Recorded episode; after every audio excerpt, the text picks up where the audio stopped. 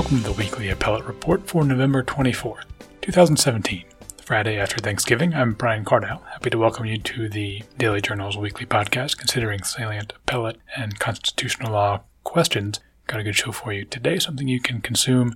It's got absolutely zero calories after yesterday's hopefully indulgent meal. We'll welcome Alex Abdo, senior staff attorney at the Knight First Amendment Institute at Columbia University, who will explain why it's time to stop relying on the Fourth Amendment to do the work the First Amendment is better suited for, in cases where modern, technologically sophisticated government surveillance threatens not simply personal privacy, but more fundamentally, individuals' ability and freedom to conceive and voice dissenting speech.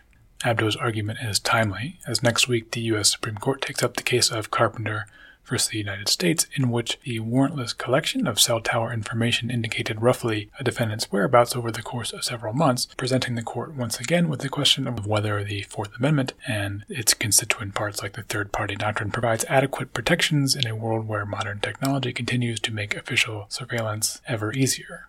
But before hearing from Alex, let's get to our opening briefs.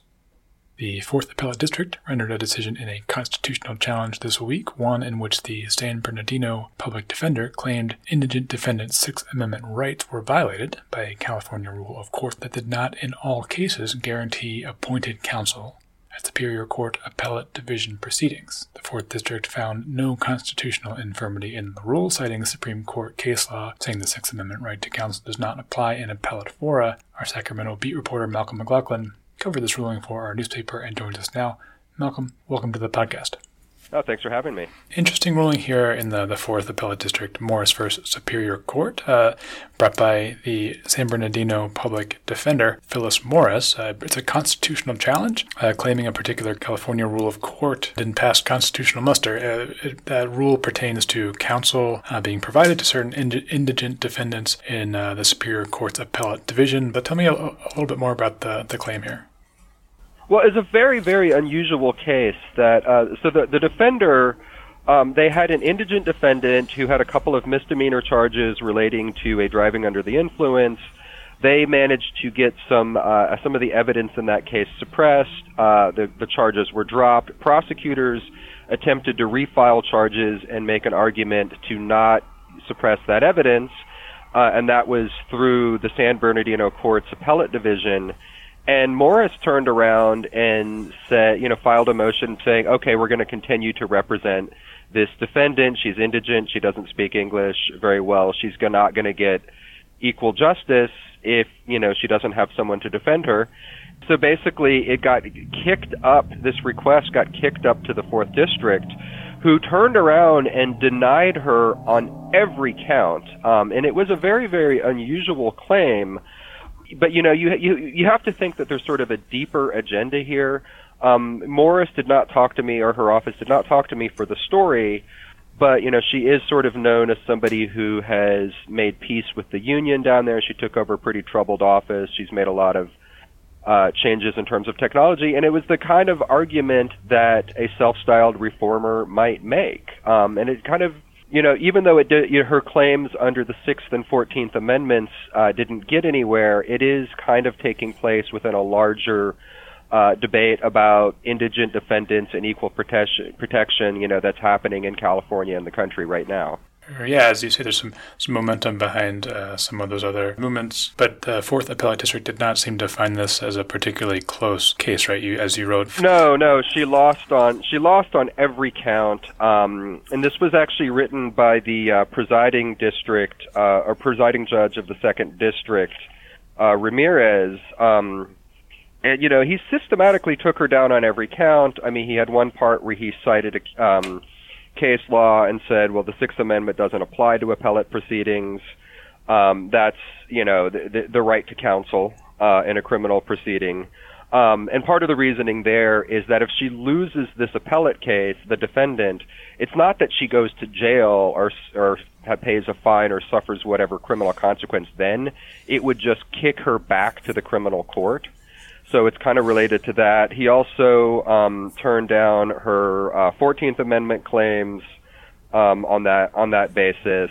Um, Yeah, I mean, basically, you know, she didn't really have a leg to stand on, it appears, in constitutional law, and I've, you know, I've never really seen somebody making uh these particular arguments, but at the same time, she's saying, well, you know, we we we have this defendant, and um, you know, she's not going to get a fair shake.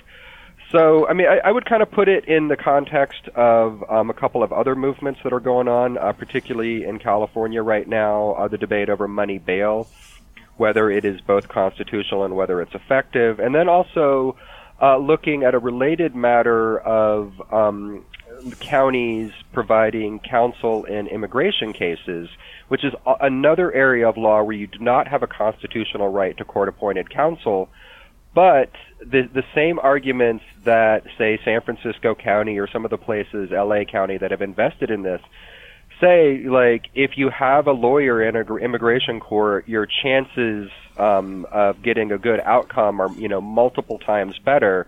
The same argument ap- would apply in an appellate case. You know, so maybe it's sort of a call to say, well, you know, maybe we should be funding this. Um, you know, maybe justice really does require this, even if sure. the Constitution does not. Sure. So perhaps uh, an effort to signal to, if, even if the appellate courts don't have a, a whole lot of precedent to, to decide her way, perhaps a, a signal to other folks within the California power structure, like the legislature, that this is an, an issue that might uh, deserve some attention. Well, and one thing that I found really interesting about the arguments that um, the, the, the defender Phyllis Morris made was, so she argued that the San Bernardino court had a constitutional Uh, requirement to provide counsel, and then her office had, you know, offered to be counsel in this particular case, but she also made an argument that the court could not require her office to be the ones who provided the counsel, which is basically, um, you know, covering herself in case she won, um, that, you know, she wasn't um, creating some, you know, big, expensive new mandate for her already overburdened office. Uh, so, it, yeah, it was a very, very interesting um, set of, of legal arguments, and I'm just, it just makes me wonder if we're going to see more action around um, appellate, indigent appellate defense uh, down the road.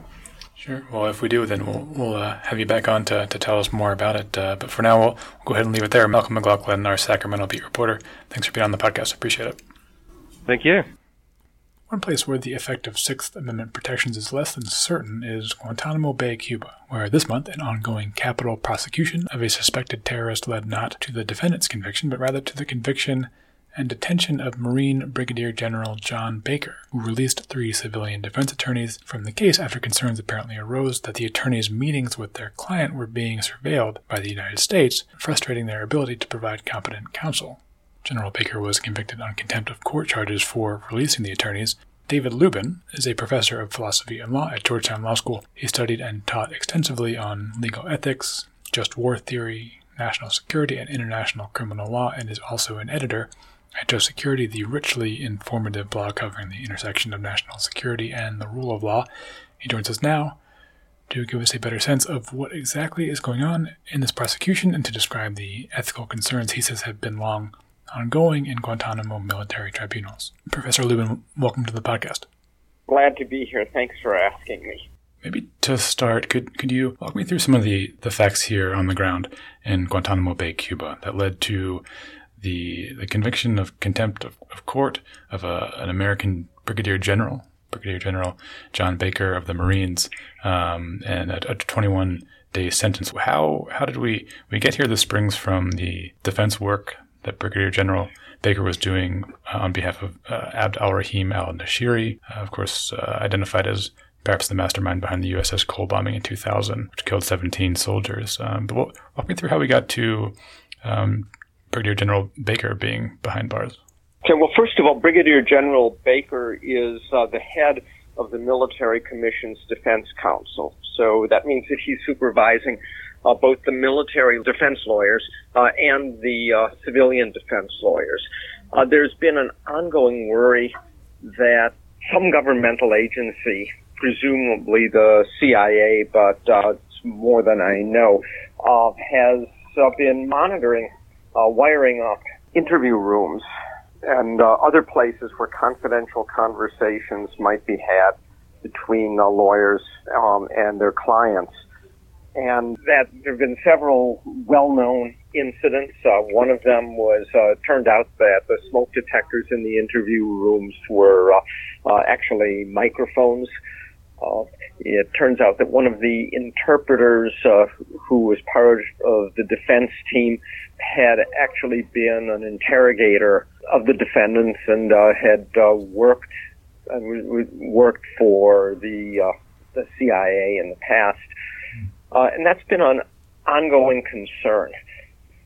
So this seems to have come to a head when uh, new information that is still classified, so we don't know what the details are, uh, came to uh, the defense team's uh, attention that uh, the problem hadn't been solved. And as a result, three of the civilian death penalty specialists, and the, the technical term is learned counsel, learned counsel means a death penalty specialist, uh, said that they just uh, couldn't ethically go forward in a situation where they couldn't be confident that uh, they were having confidential conversations with their client. And in fact, they couldn't even tell uh, their client what the problem was because the information that they got was classified. We still don't know exactly what that information is, but somehow it is confirmation that uh, the, the problem of monitoring is still going on. So they uh, approached uh, General Baker and uh, asked to be excused. Uh, they uh, had to withdraw because it would be a violation of legal ethics for them to go forward, and he approved of that. Uh, Judge Spath, who is uh, conducting the trial, said that it wasn't wasn't up to General Baker to excuse the lawyers, that he had to approve it. And uh, it turns out that there were actually two conflicting sets of rules about that, um, in one of them being the Military Commission manuals and the other a set of rules based on them. General Baker refused, and uh, then he refused to answer questions from the judge about it. So the judge sentenced him to twenty-one days uh, confinement for contempt of court. After a day, the uh, convening authority, who is the civilian uh, Uh, in charge of the military commissions, uh, Harvey Rishikoff, uh, released General Baker, but the standoff uh, is is continuing. The three civilian lawyers still won't go to Guantanamo and say they can't continue to participate. Uh, a couple of days ago, one military lawyer who's left said that he's got the same ethical problems that the civilians had, and uh, that he was he reached that conclusion Uh, at the same time, but there was a lengthier process of ethics review in the JAG Corps. So he said that uh, he really can't represent Nashiri any longer. And right now we are in a situation where the judge um, he wants to go forward with the trial, and uh, the lawyers say that ethically they can't go forward with representing him.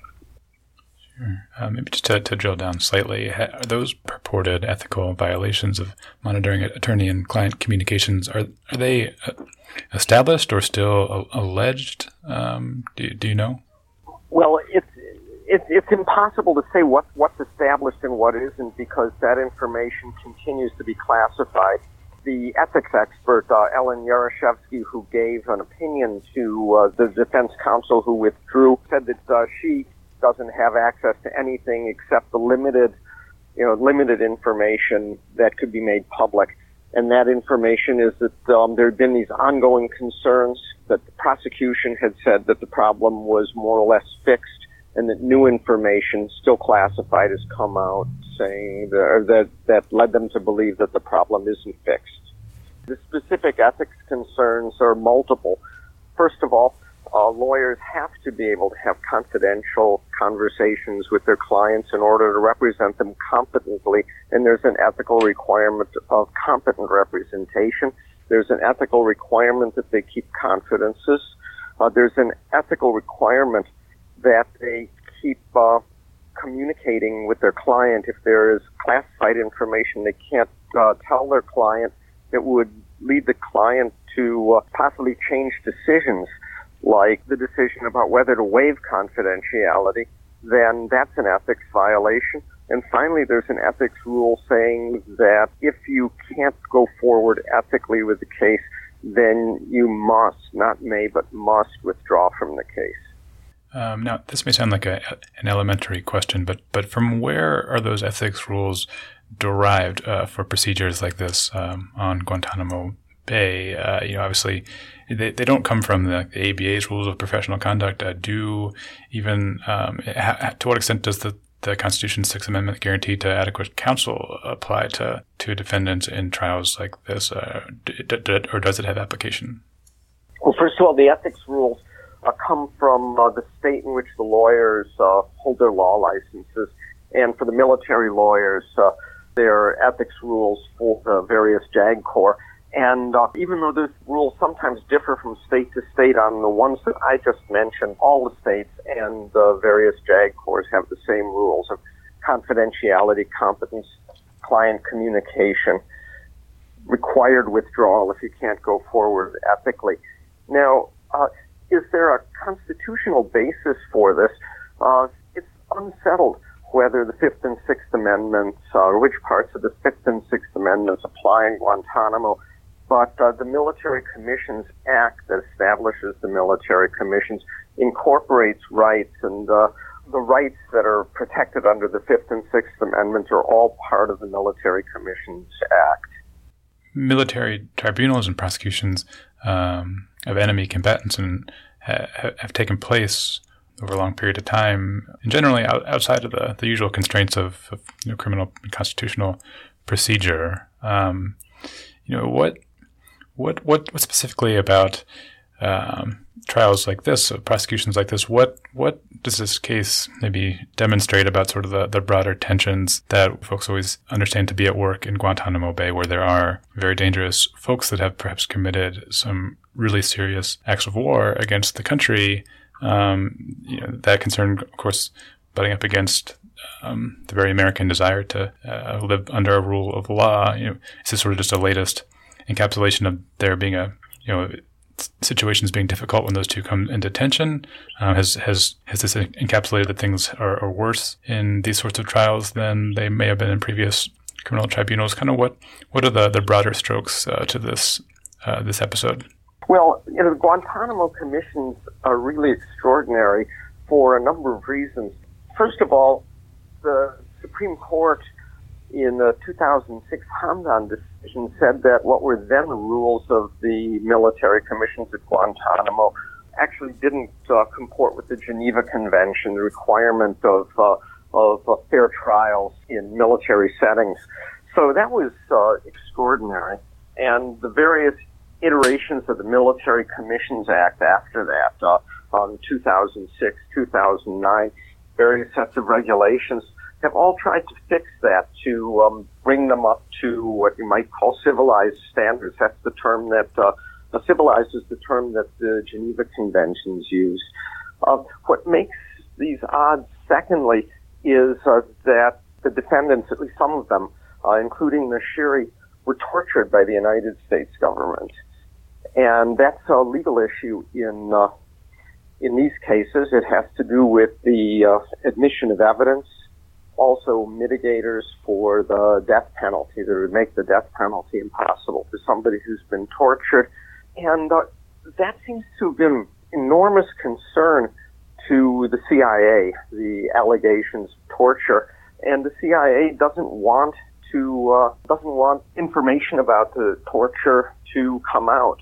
So the third extraordinary thing about these commissions is uh, in other military commissions, the idea that an agency that's not part of the court would uh, wire up the, the premises to survey what's going on, I mean, that's just uh, that's just never happened. Now, it might be that there's uh, monitoring of ongoing criminal activity. Now, that happens in prisons. But here, Nashiri's been in custody for thirteen years. He was tortured and interrogated in C I A black sites. And uh, uh, there's no plausible uh, reason to think that he has any intelligence left to give. So this is entirely monitoring for some other reason. And it's uh, you know, a matter of guesswork what that reason might be.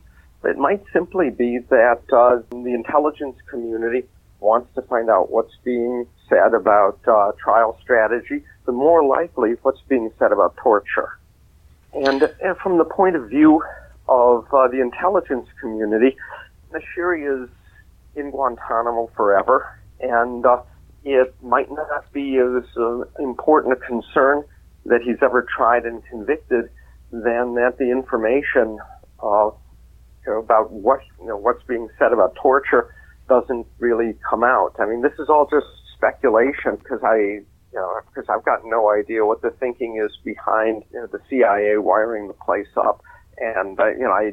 I can't even swear that uh, that the agency that wired it up is the C I A. But uh, why why do they want to do that? Not for intelligence purposes. So it it seems as if it's just more, more important to them that they know what's going on in those confidential lawyer-client conversations than it is that the trial go forward. It's hard to see why else uh, there would be such constant surveillance, and that surveillance is something that makes this different from other military commissions.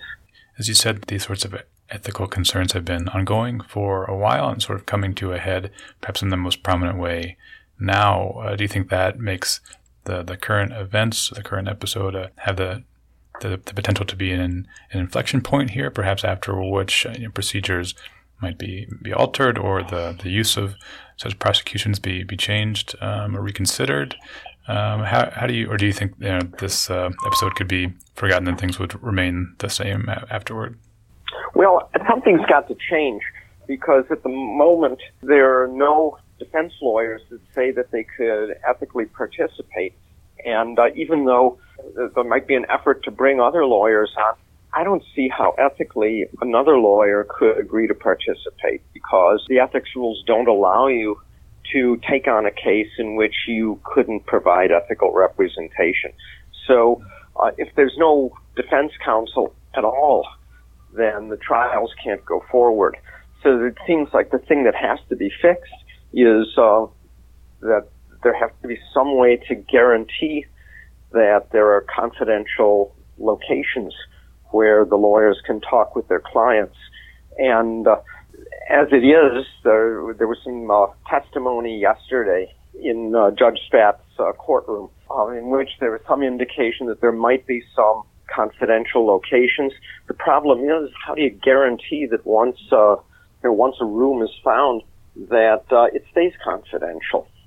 That it's so you know what needs to be fixed to make the trials go forward is uh, is simply uh, the guarantee of a confidential space so that the defense lawyers can talk to their client.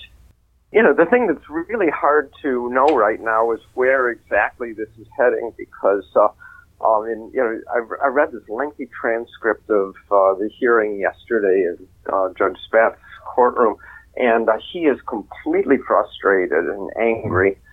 Uh, the defense counsel are are trying, you know, trying hard not to budge, but uh, at one point in the past, he had actually uh, wanted a lawyer not connected with this incident, wanted a lawyer to appear as a witness. The lawyer refused, and he sent uh, armed federal marshals to arrest the guy um, and bring him, force him to testify.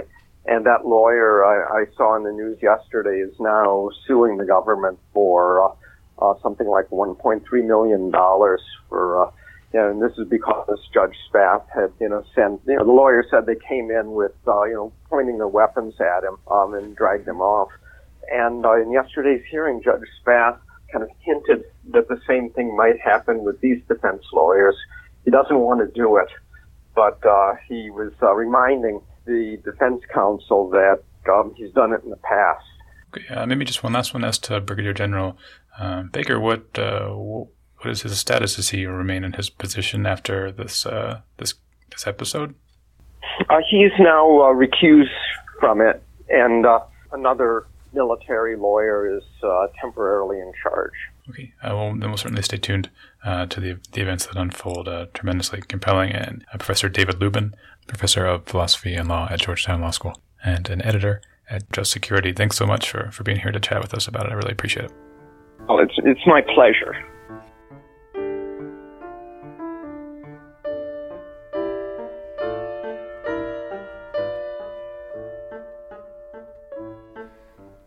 Alex Abdo spent many of the years following nine eleven, working for the A C L U's Speech, Privacy, and Technology Project, where he worked on cases challenging the constitutionality of several government surveillance programs. Now with the Knight First Amendment Institute at Columbia University, Alex contends that Fourth Amendment protections are often inadequate against governmental surveillance, which is increasingly aided by the rapid sophistication of modern technology. He joins us now to explain why he thinks courts must employ the First Amendment to do the work the Fourth Amendment cannot. Alex, welcome to the podcast. Thanks so much for having me, Brian. So you recently penned an article for the Yale Law Journal Forum titled, "Why Rely on the Fourth Amendment to Do the Work of the First?"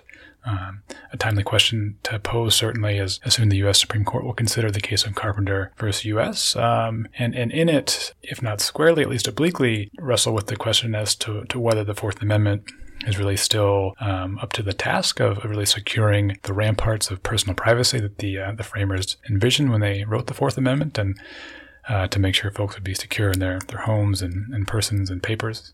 Um, or if instead um, modern technology and its ubiquity and sophistication um, has found some some pretty fundamental loopholes in the Fourth Amendment doctrine. And, and so uh, perhaps that might require courts to, to look elsewhere, perhaps, as you suggest, in, to uh, the First Amendment for the sort of protections um, necessary to keep folks secure. Um, but before we dive into to Carpenter and, and the arguments that you, you lay out in, in your piece and the framework that you describe and how it might Um, play play into a case like Carpenter, I just wanted to ask you about, about your work. You've been really at the, the center of some litigation that's involved government programs and congressional legislation that's sort of existed right at the, the frontiers between what we see as constitutionally permissible government surveillance and on, on the other side, um, you know, personal privacy. Perhaps some would argue that some of these programs like the Patriot Act, uh, the Foreign Intelligence Surveillance Act, uh, Guantanamo um, Bay detentions and the like, uh, the N S A bulk collection um, program, some of those overstepped uh, constitutional boundaries. Uh, just be curious how, how how being steeped kind of in this this area of law, this personal privacy versus government surveillance balance, uh, has sort of shaped your view on the Fourth Amendment and its strengths and weaknesses, and how it might have influenced your position here that uh, the First Amendment might be a good uh, place to look for uh, protections of personal privacy. Yeah, absolutely. So, you know, I, I think of the work that I've done over the last ten years as, yeah, you know, really focusing on how to constrain uh, overreaching majoritarian power uh, in a time of fear.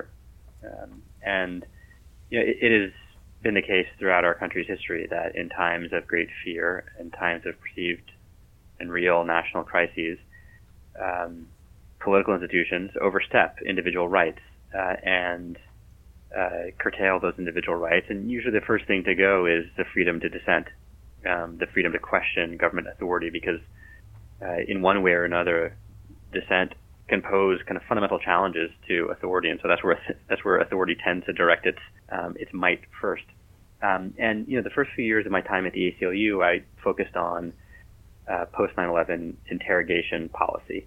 Uh, and you know, focus on uh, helping to expose some of the worst abuses of the Bush administration, and then working uh, toward uh, accountability for those abuses. And we had a lot of success on the first of those two things. Um, I was involved in some transparency litigation, some of which is still going on now, thirteen years after it first started.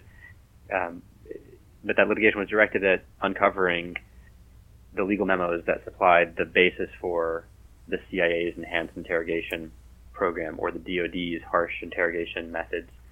Um, and we were very successful in getting, you know, uncovering those documents. You know, I think to date there have been about one hundred thirty, one hundred forty thousand pages of government documents relating to harsh interrogation that were released through the, the litigation that we were working on at the A C L U.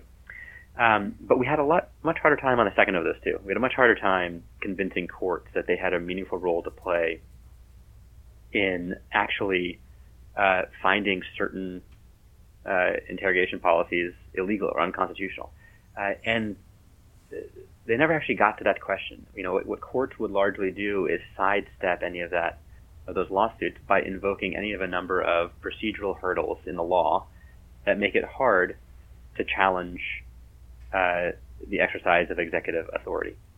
Uh, in the context of the torture cases, usually that was either the state secrets privilege, uh, through which the government claimed that certain government conduct is too secret for courts to adjudicate, uh, and so you just never get to the merits.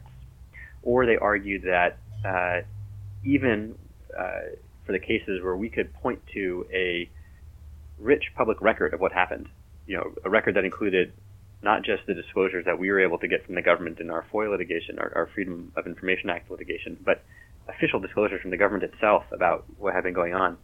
Um, even armed with those disclosures, uh, the government would then say, well, the people you're representing aren't entitled to sue in part because uh, the conduct they're complaining on is too close to national security power, and the courts should the courts should turn a blind eye. Um, Uh, so that's, you know, that experience, I think, formed a pretty important backdrop for the way that I think about um, the relationship between the Fourth Amendment and the First. Um, you know, if you're, if you're a litigator, one thing that is interesting about the First Amendment is that First Amendment cases are comparatively much easier to litigate uh, and win than than Fourth Amendment cases, for example. Fourth Amendment cases often come up in the context of uh, a criminal prosecution. Right. The people that the government is most often searching and seizing are people who the government later um, prosecutes. Uh, and if it doesn't prosecute you, but it did search and seize you, you might not have any way of knowing that that happened, especially with modern technology, where it's very easy for the government to uh, uh, never to tell you that it got your emails, for example, from Google or Microsoft.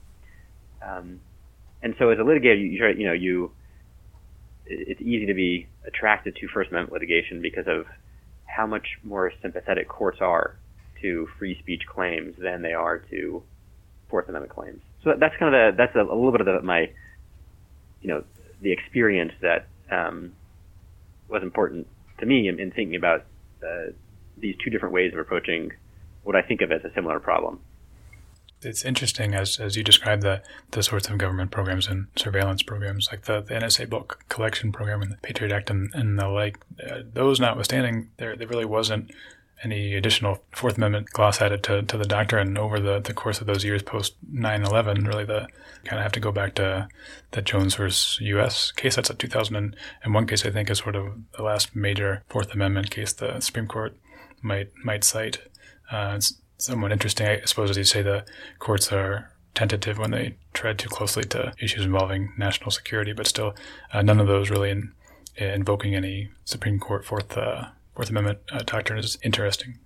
Yeah, and, and you know, the, the Supreme Court is now starting to, um, it, it is more sensitive today about um, new technology's effect on privacy, uh, you know, than it was fifteen years ago. And there, you know, there are two relatively recent important Supreme Court cases addressing um, the Fourth Amendment. And both of them, you know, if you read the cases, you'll find a lot to be optimistic about uh, when it comes to the Supreme Court case that's going to be argued in two weeks. This one concerning the government's warrantless collection of location information from your cell phone provider.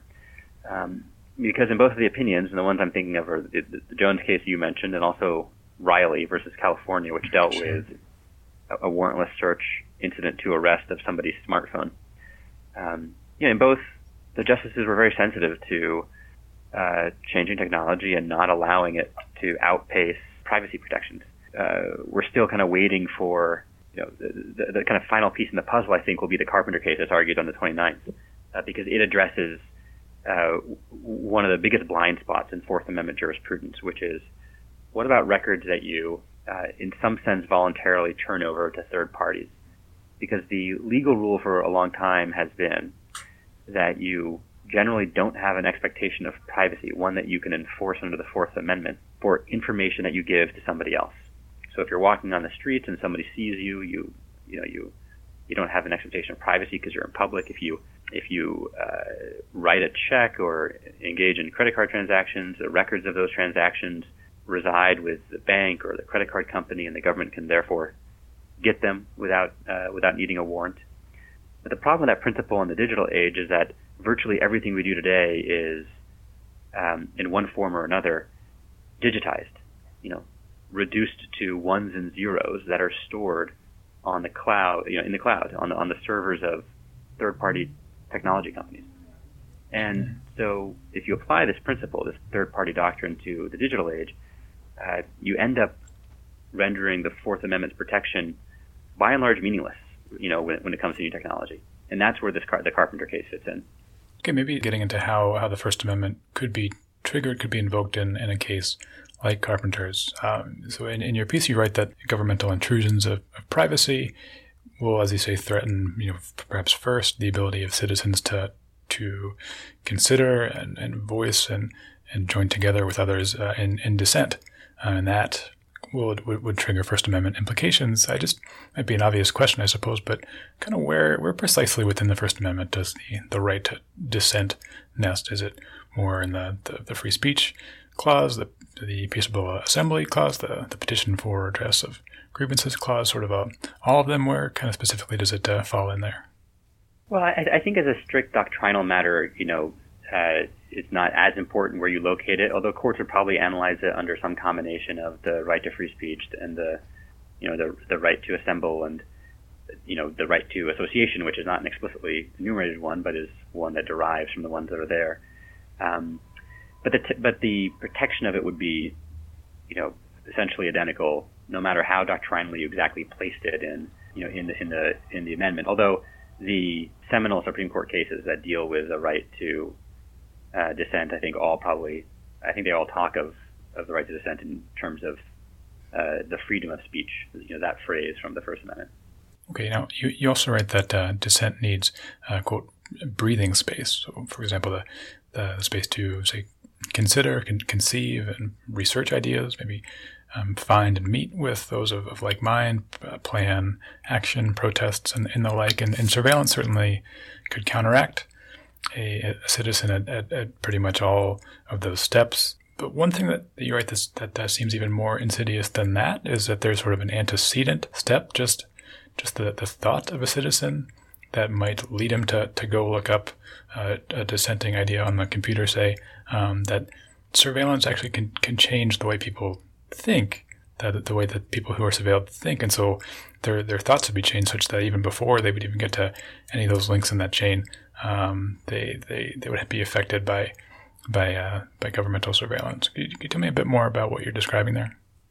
Yeah, you know, in the in the piece, I liken it to the observer effect in physics. And, you know, this is the effect that um, uh, if you're trying to, if you're looking at a, a particle and you're trying to, you know, figure out where exactly it is and where it's going, um, the more you observe it, the more you actually direct its motion.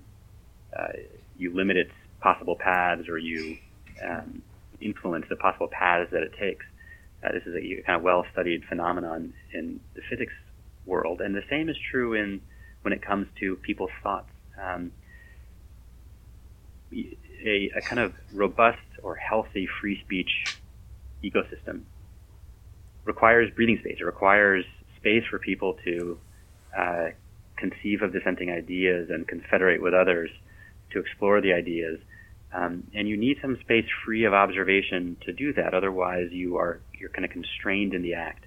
Um, you know, the the uh, I guess the best modern day uh, reference that most people might get is, is the you know the, the book nineteen eighty-four, um, where uh, the, the fact of surveillance limits people's um, dissent. You know, one, one thing, one question that I like to ask people is, uh, would Martin Luther King have been able to uh, assemble the the movement he did uh, if J. Edgar Hoover had the surveillance tools of the N S A today? Um, and I suspect that the answer is no. I suspect that uh, that the tools of surveillance today, when wielded by the wrong person, uh, can be used to deliberately stifle dissent. Uh, but, and you're right, too, though, that there's this kind of antecedent um, form of censorship, which is even just knowing that there are few places where you can think dissenting thoughts Uh, makes it less likely that you'll do so, um, especially because, you know, if there are fewer people thinking dissenting thoughts, it becomes harder for you to just interact with dissenting thoughts.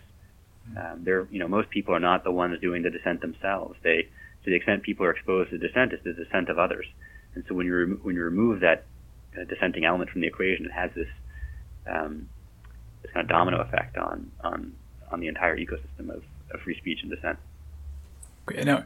You, you wrote that uh, the Supreme Court has not or the uh, the past Supreme Courts have not been averse to, to pulling in First Amendment doctrine into the sorts of cases uh, we might consider um, wheelhouse Fourth Amendment cases, um, like official surveillance cases, or um, in instances in which um, the the state would seek uh, to subpoena um, certain disclosures. Um, tell me about some of the, the past case precedent that uh, in in which um, there's there's some First Amendment doctrine pulled into to some maybe Fourth Amendment sounding type cases. Yeah, well, you know, the, the classic one is the case of N double A C P versus Alabama, which is when the uh, Attorney General of Alabama tried to uh, subpoena from the N double A C P uh, its membership list. Uh, the Attorney General thought that the N double A C P was operating unlawfully inside the state because it had failed to register, uh, and Uh, he subpoenaed all sorts of information about the N double A C P, including its membership list. And the N double A C P resisted turning over its membership list. It was actually uh, found in contempt by the court. It was fined one hundred thousand dollars, and, and in today's terms, it's you know closer to eight or nine hundred thousand um, dollars. And the case ultimately went up to the Supreme Court, uh, and the Supreme Court analyzed it as a First Amendment case. It said that if we allow the Attorney General of Alabama to unmask the membership of the N double A C P, it'll have an obvious effect on membership. People will be reluctant to associate with the N double A C P and with its advocacy mission, its you know its dissent, its free speech, um, if we enforce the subpoena. Uh, and they said that that chilling effect uh, uh, would be unconstitutional unless the government could justify it by showing a very you know compelling interest in, in getting the information it was after. And the Supreme Court said the government, the state couldn't, that the Attorney General hadn't made the case uh, that uh, he needed that breadth of information um, in the course of the investigation that he was undertaking. And so it invalidated the subpoena on First Amendment grounds. Um, and today, it's rare for courts to invoke the First Amendment when it comes to criminal investigations. Um, more often, courts address uh investigations under the Fourth Amendment. They ask whether uh, the investigation, like the surveillance or whatever the technique is at issue, they ask whether it constitutes a search or seizure within the meaning of the Fourth Amendment. And if so, then they apply the Fourth Amendment doctrine. Um, uh, and they don't often ask uh, whether or not it's a Fourth Amendment search or seizure. Is it a substantial burden on free speech rights? And if so, what does the First Amendment then require? That's that's not that's the analysis that they don't typically do today. Sure. Um, you wrote that uh, that even in even in instances where the court might acknowledge that there are some First Amendment implications in a case, where say there's some bulk surveillance that, that could perhaps have you know sort of chilling effect on on folks, um, it, it seems like the approach is wherever there are, even if there are First Amendment implications, we'll put up the shield of the Fourth Amendment, and and that will protect, you know, will solve any of the, the First Amendment problems, um, rather than saying okay, there's First Amendment problems, let's Uh, in, invoke the First Amendment doctrine and, and use that to to make sure we've, we've solved these First Amendment problems. Uh, it seems like kind of an interesting way to, to go about doing that. Yeah, I think there's this unspoken assumption in court cases that the Fourth Amendment is enough for First Amendment freedom. Um, and uh, that's the premise I wanted to, I was interested in exploring, uh, because it's not obvious to me why that should be the case. It's not obvious why, um, and, and you might just think logically, Uh, if that were the case, why would you have two amendments to begin with?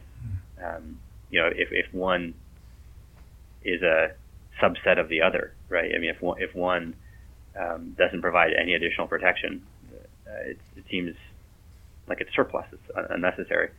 Uh, and that's not typically how uh, lawyers think of the First Amendment. They think of it as having its own rich, important, unique tradition in American law.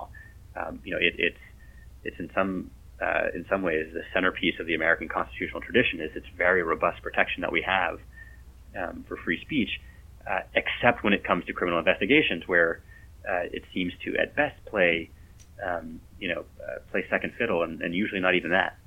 Um, so that that was the what I thought of as the, uh, the paradox that I wanted to explore. Um, this idea that that the Fourth Amendment was enough to account for First Amendment rights. Um, And, you know, the argument that I make is that it's, it's not uh, for a number of reasons, and starting with the very obvious one that they they each cover different things.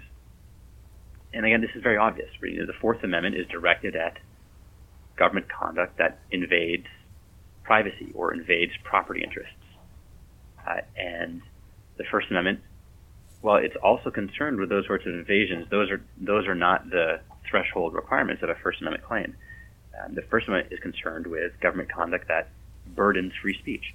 And sometimes the government can burden free speech without um, without invading privacy or without invading property interests. Uh, and especially in those cases, it's important to give the First Amendment independent effect, to enforce its limits. Um, but even where there is overlap, even where government conduct both invades privacy and may chill free speech, uh, I think it's important even there to give the First Amendment uh, independent effect. Um, and that's because the First Amendment requires different things than the Fourth Amendment. It requires, it has different protections that are designed specifically to account for free speech concerns. The Fourth Amendment is primarily concerned about uh, a procedure, making sure there's a procedure in place for the government to, to invade privacy, uh, with the idea that if you have the right procedure in place, which often involves a judge issuing a warrant, that's enough to prevent abuse. And the First Amendment, while there are some procedural aspects of the First Amendment, at its bottom, it's actually it's not a not just a procedural limitation; it's a substantive limitation on the power of government. Um, there are certain invasions of, or, or there are certain burdens on free speech that the government may not impose, no matter the procedure, no, no matter the process it goes through in, in trying to justify that burden. Um, and that, I think, is those distinctions between uh, what our right to privacy is under the Fourth Amendment and what our right to free speech is under the First Amendment are, I think, underexplored when it comes to criminal investigations. And one, one other reason you cite for why the, the Fourth Amendment might fail to to protect certain First Amendment considerations or to solve certain First Amendment implications in cases is is, is the fact um, that the, the dynamic of aggregation um, is more familiar to First Amendment doctrinal terrain than Fourth Amendment terrain, meaning that uh, if one act of surveillance um, sort of dots all the I's and crosses the T's and has, you know, the warrant, say, then that would pass Fourth Amendment scrutiny, even if, you know, it wasn't just one act of surveillance that was being considered, but but multiple or a, a program involving those acts of surveillance. Whereas um, the same thing under First Amendment scrutiny uh, might invoke some sort of broader considerations, the sort that um, that we talked about, the questions as to whether uh, the program could have a chilling effect in, in the aggregate. And so that um, for, for whatever reason, I suppose ag- aggregation just seems sort of foreign to the Fourth Amendment uh, line of cases. Yeah, that's exactly right. You know, the, there's this there's this catchphrase that um, uh, that you'll often see if you litigate these cases that the government uses: uh, zero plus zero equals zero. Uh, and and by this they mean, um, if you know, just to put it in concrete terms, uh, if the government collects uh, one you know uh, one day's worth of your call records, you don't have an expectation of privacy. And so if it collects uh, one hundred days of your call records, you, you still don't have an expectation of privacy, because zero expectation of privacy plus zero plus zero plus zero still equals zero. Um, and, uh, you know, maybe the, the most uh, infamous case, I would say, where they used this logic was in defending the constitutionality of the N S A's call records program. This was the very first program revealed by the journalists uh, working with the Snowden documents. Um, and it was the, the program under which the N S A uh, uh, every single day got the call records of virtually every call made in the country. So for about a uh, about a uh, well maybe twelve year period, eleven year period, um, if you made a call, uh, uh, you know, during the day, by the next morning, a record of that call would be in an N S A database that it would then Uh, search routinely for uh, phone numbers of interest. And we challenged that program when I was at the A C L U, and we made a number of arguments, including under the First Amendment and the Fourth Amendment, and we also we also argued that it wasn't, uh, that the program was just not authorized by statute and so was illegal. Um, but when it came to the Fourth Amendment claim, the, one of the government's arguments was uh, this zero plus zero equals zero argument. Uh, and uh, there's some rhetorical appeal to that. Uh, but I think ultimately that, that argument is a bit too clever by half, especially when it comes to First Amendment claims, where courts are, as you as you noted, much more uh, concerned about the aggregate effect of government conduct on free speech. Um, you know, so in uh, in the N double A C P versus Alabama case that I mentioned before, the Attorney General of Alabama was concerned about a particular member of the N double A C P and had gotten, um, you know, had gone through the appropriate legal process to unmask that member to investigate them for potential crime. Uh, I don't think you would have seen the same sort of First Amendment concern that the Supreme Court had, um, as it did have with a subpoena that tried to unmask the membership of the entire organization. Um, it was that kind of aggregate surveillance that risked um, chilling free speech, chilling uh, dissent and association. Um, so that, that's another, I think, important dividing line between how courts apply the Fourth Amendment and how they apply the First. And you know, not surprisingly, they tend to apply a stricter standard in the context of the First Amendment. Um, you know, the constitutional law litigators, that's a fairly you know, unsurprising fact that you know the First Amendment is one of the uh, is one of the more safely guarded um, uh, constitutional rights, at least as a, you know when it comes to to how these cases are, cases are actually litigated in court.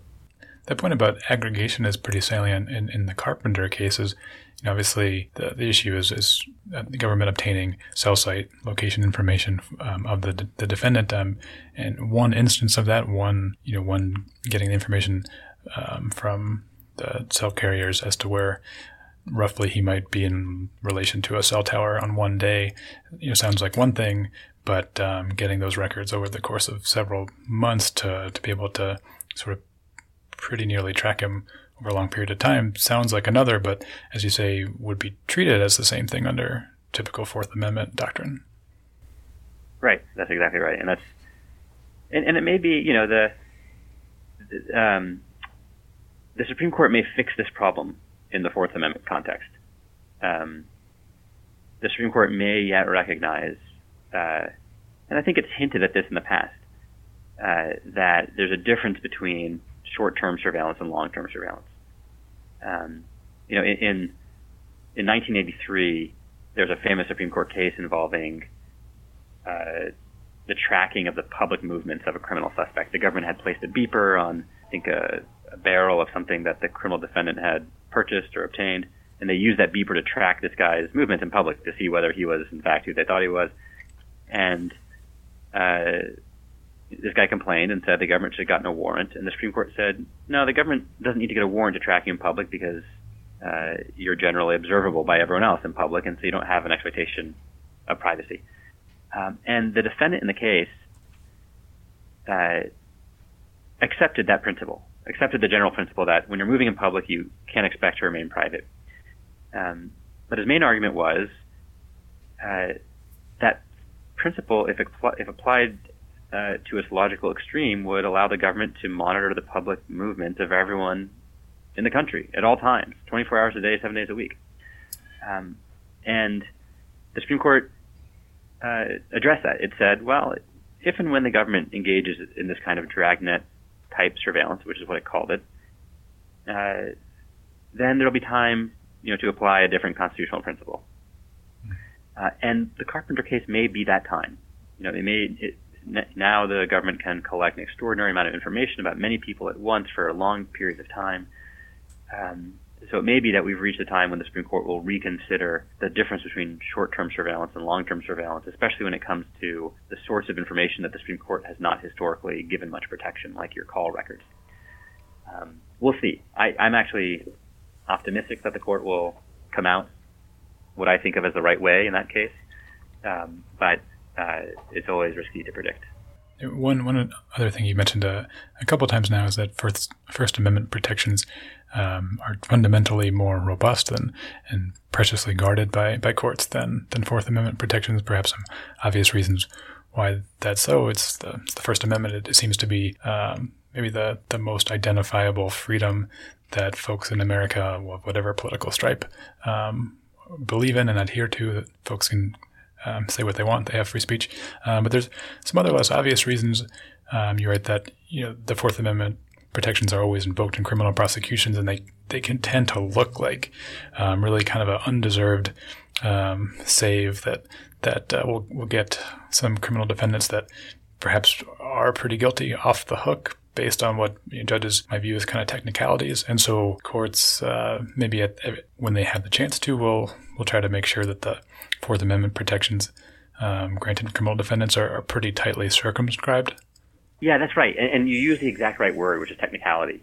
There's this sense, you know, every time you hear about, you read a story that uh, the defendant was convicted, but later on appeal, the conviction was reversed on a technicality. Mm-hmm. Often that technicality is the Um, and, uh, you know, uh, it's unfortunate that that word is used because it has the effect of demeaning the right, right? It, it, it suggests that this protection is, is not actually an important one. It's just a technicality that we follow.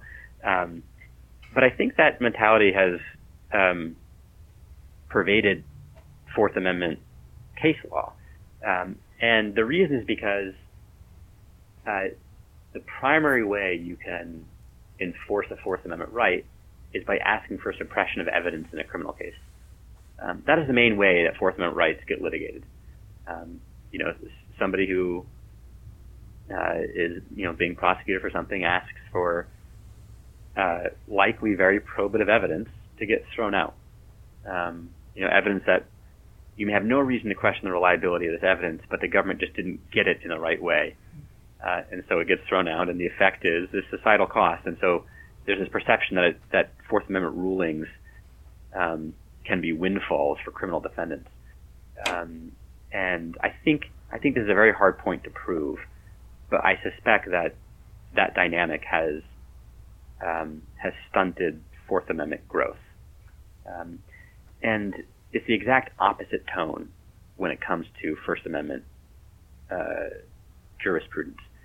Um, judges pride themselves on uh, siding with free speech claims, even in the most unsympathetic of contexts.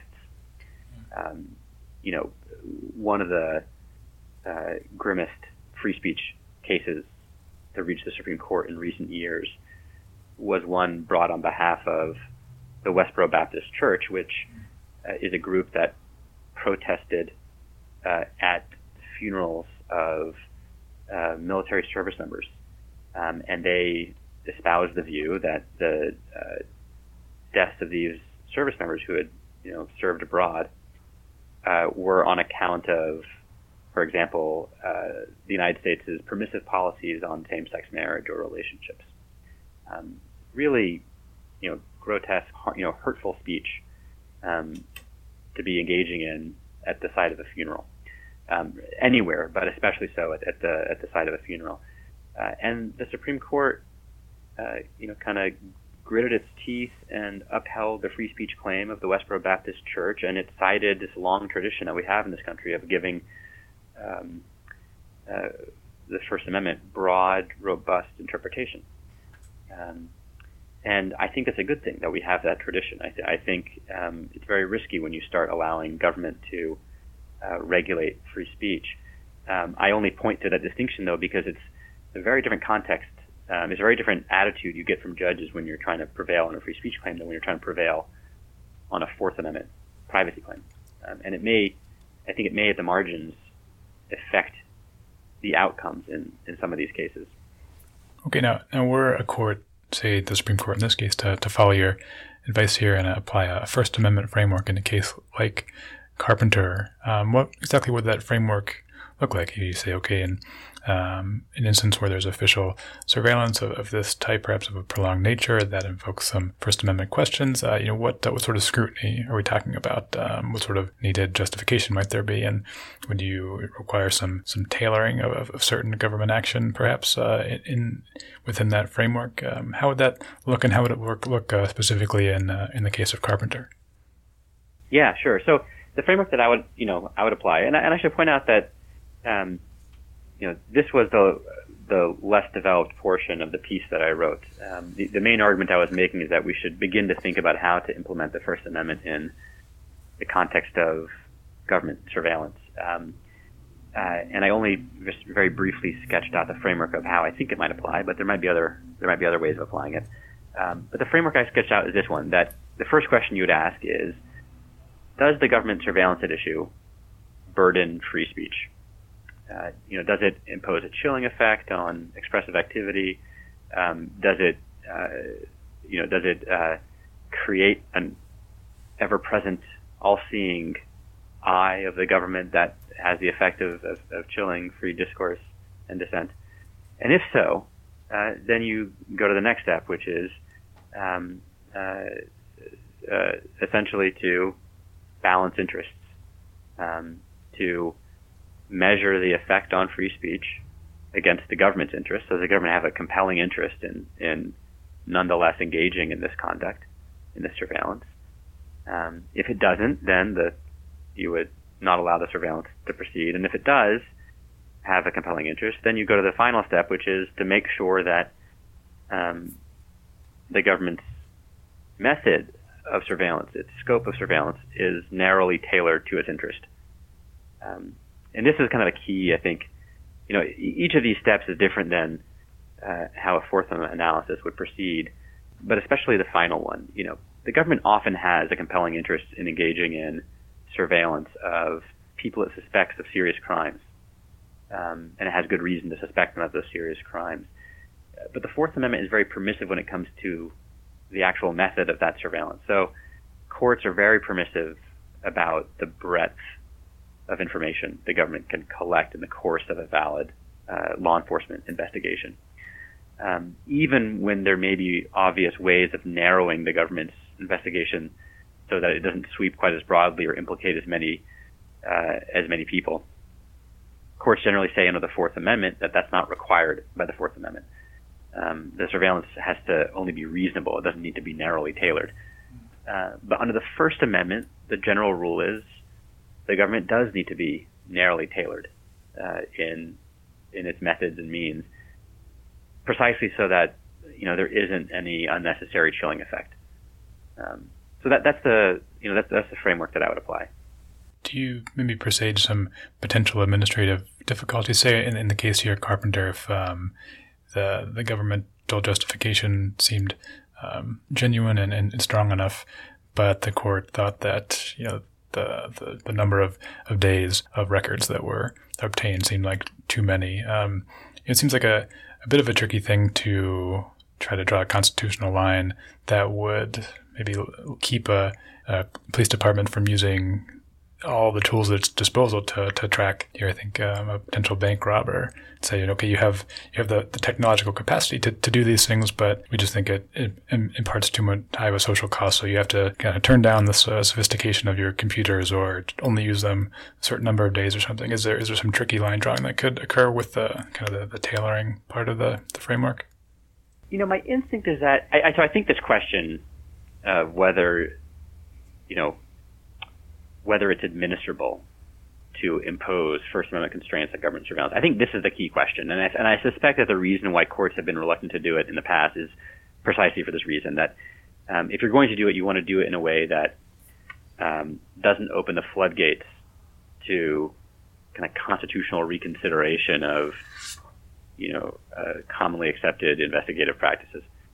And I think that that's a fair concern. And I think courts should be thinking, you know, they should think through that question before they um, embark on the adventure that I'm suggesting. Uh, and my suspicion, though, is that the trickiest line-drawing questions would come uh, at step one rather than step three. So step one being, does the government surveillance burden free speech? And step three being, even assuming it does and assuming the government has a valid reason to do so, um, make sure it's narrowly tailored. And the, and the reason I say that is because once you um, accept that, uh, you know, once you've gotten to stage three, you, you're applying the First Amendment, and it's just a question of how tailored the surveillance is.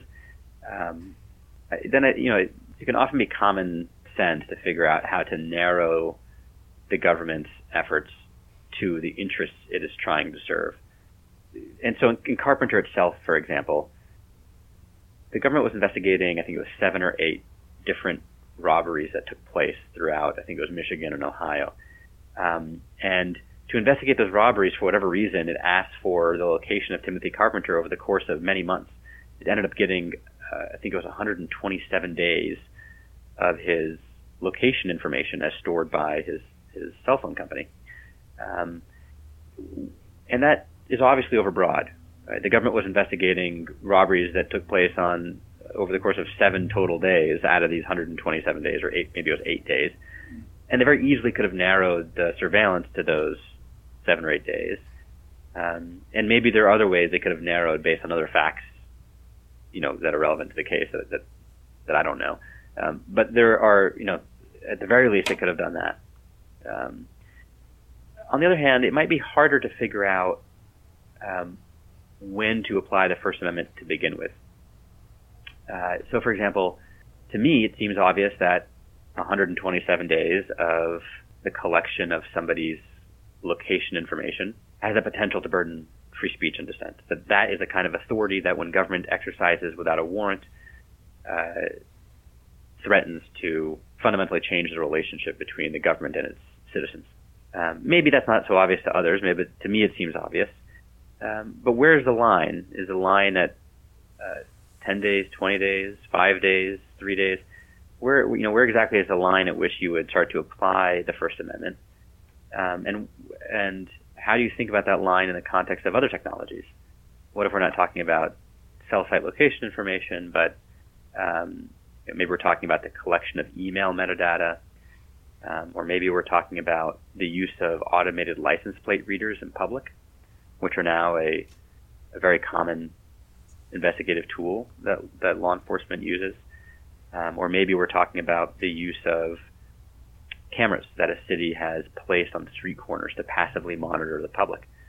Um, does that trigger uh, First Amendment scrutiny and limitations?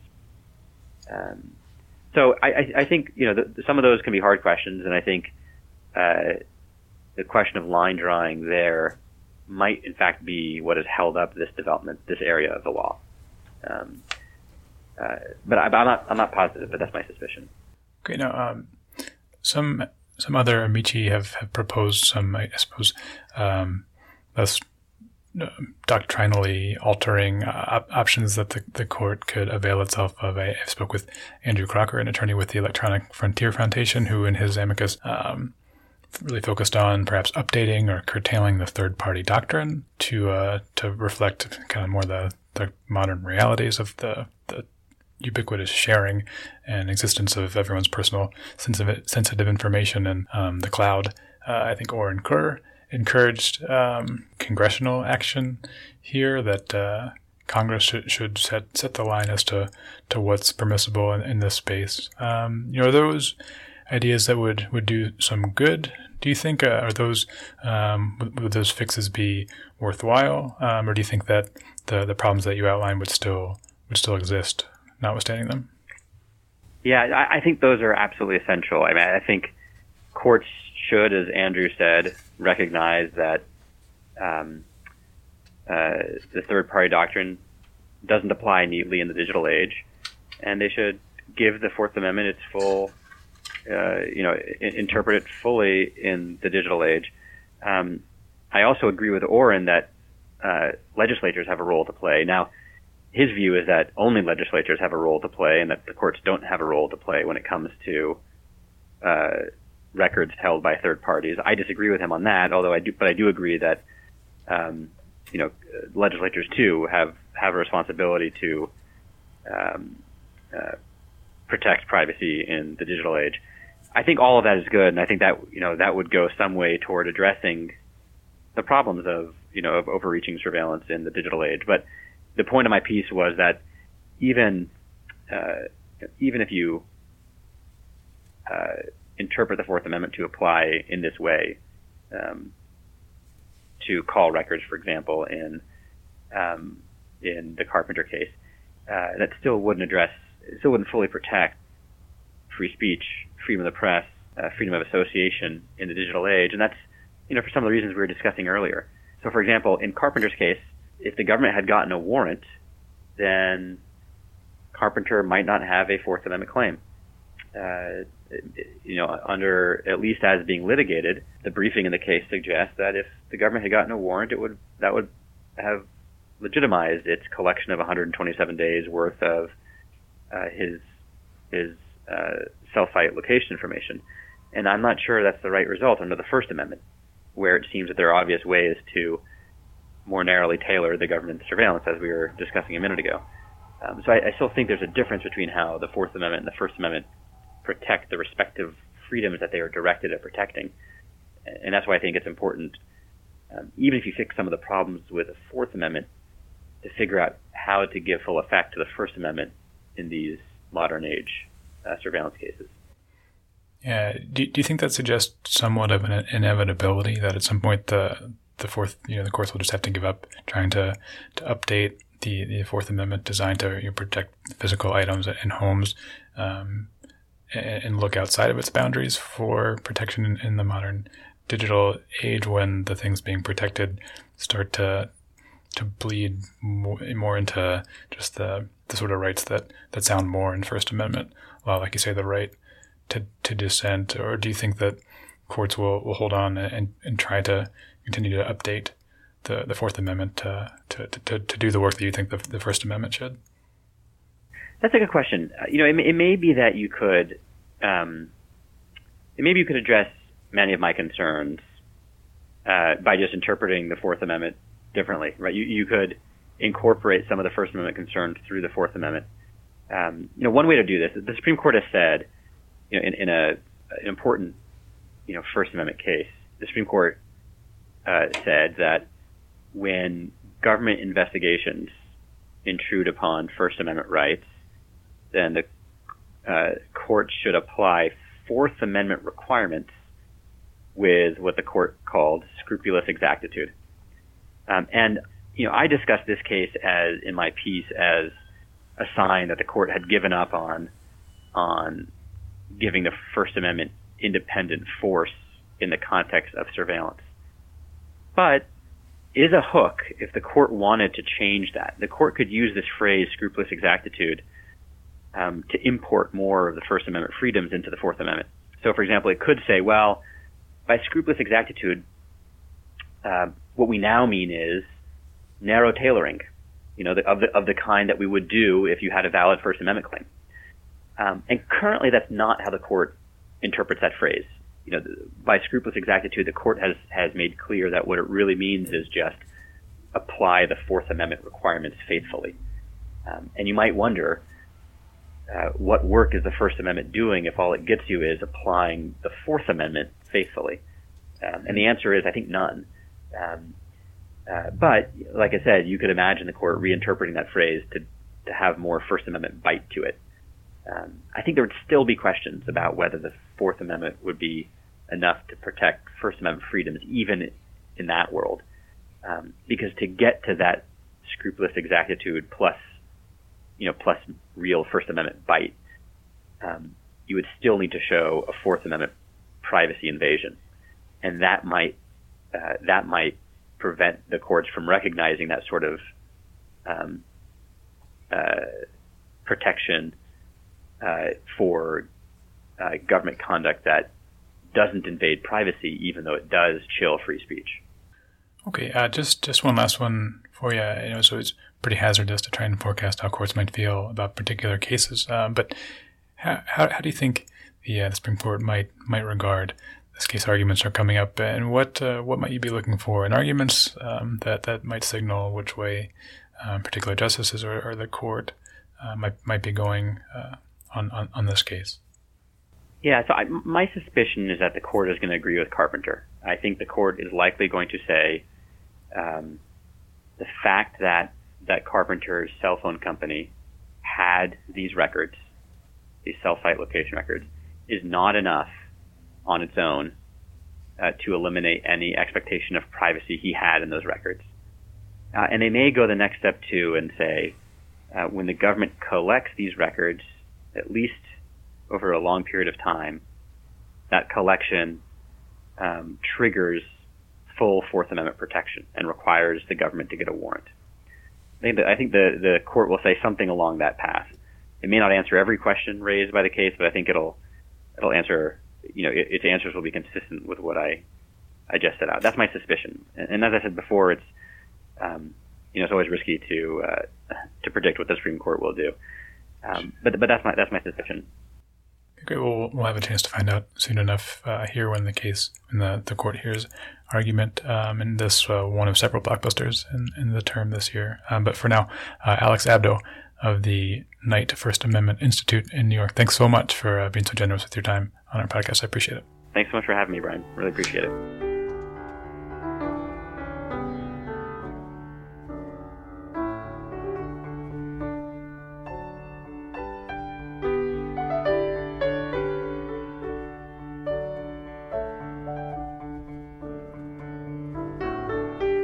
With that, our show for November twenty-fourth, twenty seventeen is complete. Thanks so much for tuning in. It's much appreciated. I hope you enjoyed it, and I hope you have a great long Thanksgiving weekend. I'm Brian Cardell. Look forward to speaking to you next Friday. Have a great week.